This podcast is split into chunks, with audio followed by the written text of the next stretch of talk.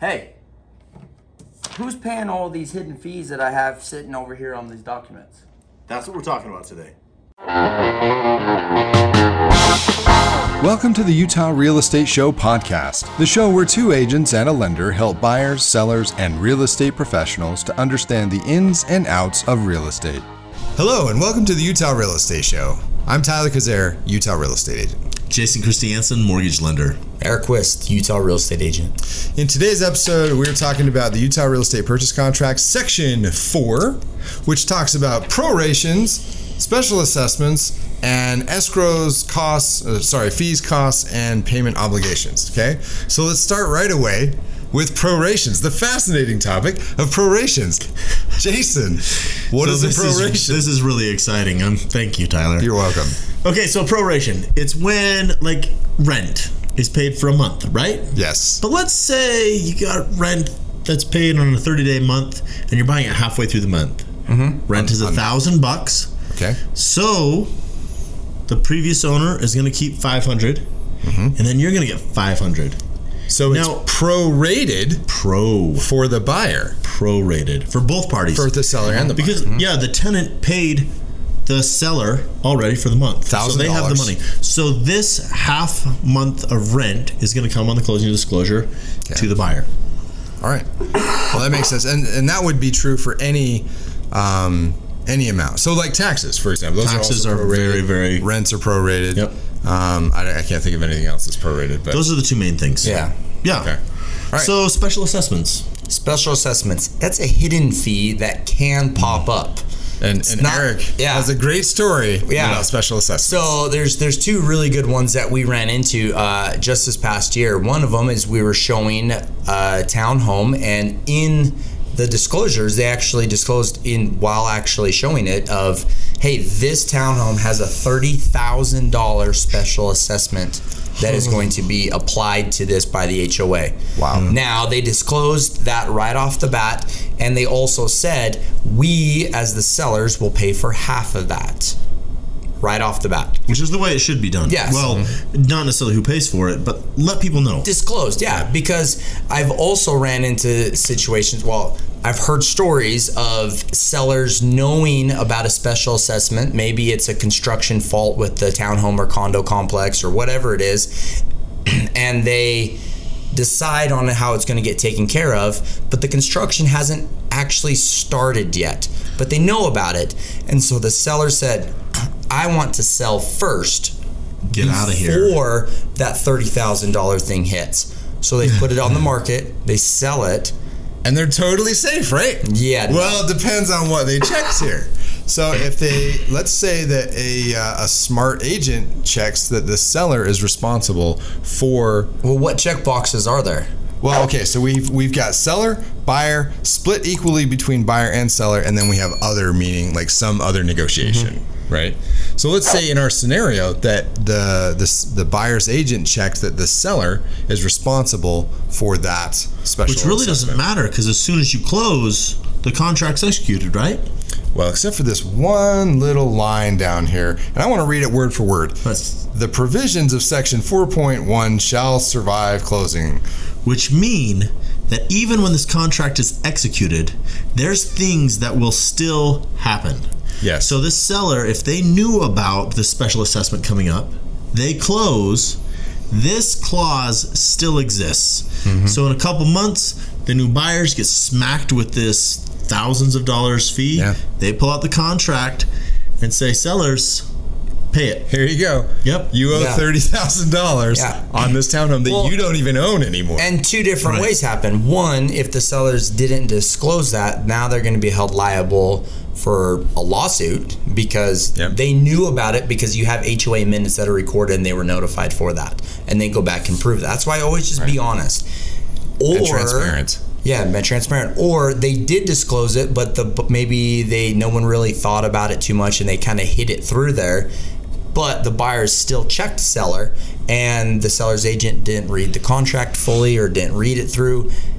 They could still be liable for it, and they thought they were going to get away with it. So section four point three, we've Yes. Mm-hmm. got escrow fees. So there's fees to buy a home and to sell a home. And this one says each party is going to pay your fees. Right. Now, this is something that's interesting because this can be a bargaining point. So, a home can only appraise for so much, you can only lend on it so much. You can kick some fees back to the seller if you're the buyer Yeah. that don't show up. And this is one of them. This is a place where a shrewd agent can be really smart about making an offer appear more valuable or, or more enticing, I should say. More enticing. Um, to the seller because, hey, by the way, we're going to pay $1,500 of your closing fees or something like that. Yeah. Where now they don't, they don't have to, that doesn't apply to the loan. They can just ma- they can sweeten this deal, especially in a seller's market. You can sweeten this deal um, for the seller and make the offer more attractive. Yeah. So, and then we've got, we talked about like ending that rent halfway through the month. That's a proration. That's a proration. But then we've got like, what about the security deposit? Well, you don't want to prorate the security deposit because technically it hasn't been utilized yet. Yeah, so you have a tenant that's in there for a year, you're buying it partway through the year. That security deposit is for when they move out. Right. So that whole thing comes over. Should be should be transferred unless otherwise negotiated, but that should Right. be transferred with uh, the contract, the existing rental contract on the Mm-hmm. Exactly, property. because all that carries over. That that lease agreement supersedes this. Yes. So if you've got someone in there for a year, you can't boot them out and say, "Hey, I'm selling it on Thursday." Exactly. Out. Yeah. Here's the other crazy thing: you've got like a short-term booking, like uh, VRBO, Airbnb. Airbnb, Yeah. something like that. And like you're selling in July and you've got that place booked in August, Yeah. you better let them know and, and find out who's taking the funds from that. Like, because Yeah. right now this could be a negotiation point, right? Oh, seller, you can take the funds. I'll have some crazy people in my basement and you can keep the money. And well, and you got to make sure there might just be some miscommunication there too, because like the husband may be selling the house and the wife's handling all the bookings, and they just don't realize that the date that is the house is actually being sell, sold, they need to disclose all that, like how everything's moving along. Yeah. Yeah. And so it's just another one that can sneak up on you to pay, pay attention to. Another one that sneaks up on a lot of people is uh, 4.3C HOA and other entity fees upon change of ownership. This is one of Jason's favorite parts of the So contract. This is one when the, when this contract first came out. I had a brand new agent that wrote a contract, didn't really know what was going on. They checked seller on this. Yep. Now, this specifically says that this contract will supersede any other document. So if the CCNRs always say that the buyer pays the transfer fees and the contract is checked to seller, the seller's paying This one. it. This one supersedes. This, Yeah. yeah. the contract. So it says doesn't matter what o- other agreements there are. This is what's happening. So I actually had a deal um, where I was approving the closing documents, Mm-hmm. and the title company said, "No, no, no, no. Your buyers have to pay this. Here's the CCNRs." And I sent them back the contract and said, "No, your sellers are," and made, made the agent on my side look really good. Well, Yeah. and it made him look really good too because those fees can be set numbers like 500 bucks.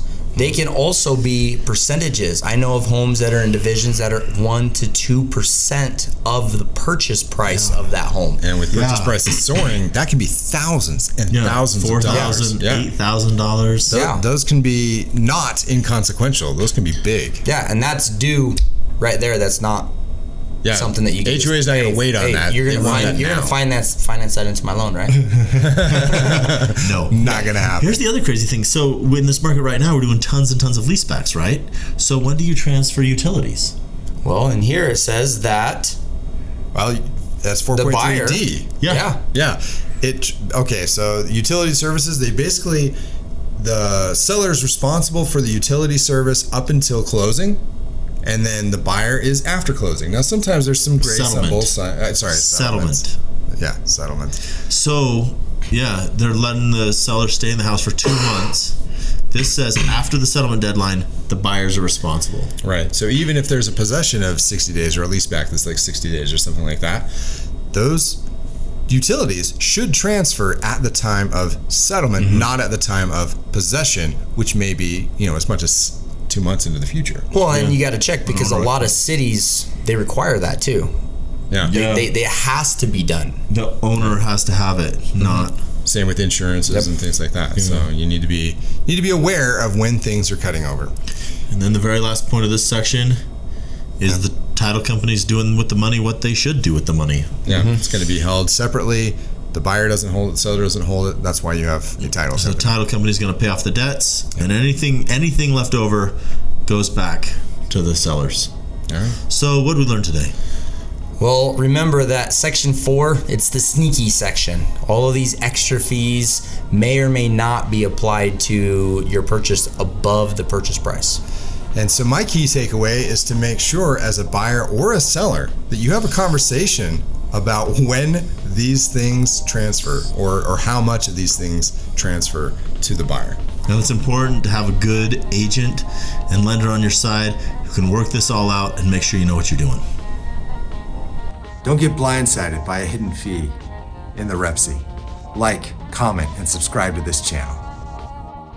If you want to get in touch with us, shoot us a text at 801 228 7687. Make sure you mention the show. You can email us at the Utah Real Estate Show at gmail.com. The Utah Real Estate Show is a production of Hive Collective at Presidio Real Estate with support from Security Home Mortgage. Security Home Mortgage NMLS number is 178787. Jason Christiansen, and MLS number, is 240472, Equal Housing Lender. Not only is this not legal or investment advice, but you should definitely talk to a pro before you make any real estate decision. Every situation is different and should be considered in context. Copyright Jason Christiansen, Eric Wist, and Tyler Kazare. All rights reserved. That's what we're talking about today. Don't drop your phone. Do it one more time. Don't drop. So Good there's nobody recovered from e- I that. feel my legs. oh my goodness. Speaking of that, don't you think it's a little crazy that Tyler's got more of a beard than you do? Oh gee. Prorations. Okay, kick Stop it, it. off, Tyler. Well, I'm gonna. I was going. I was about to. Anyway. Don't get sneaked. Yeah, don't do that. Whether you're sneaky or not, if you're an expert at hide and go seek, read section 4 of the Repsy, and then like, comment, and subscribe to this video.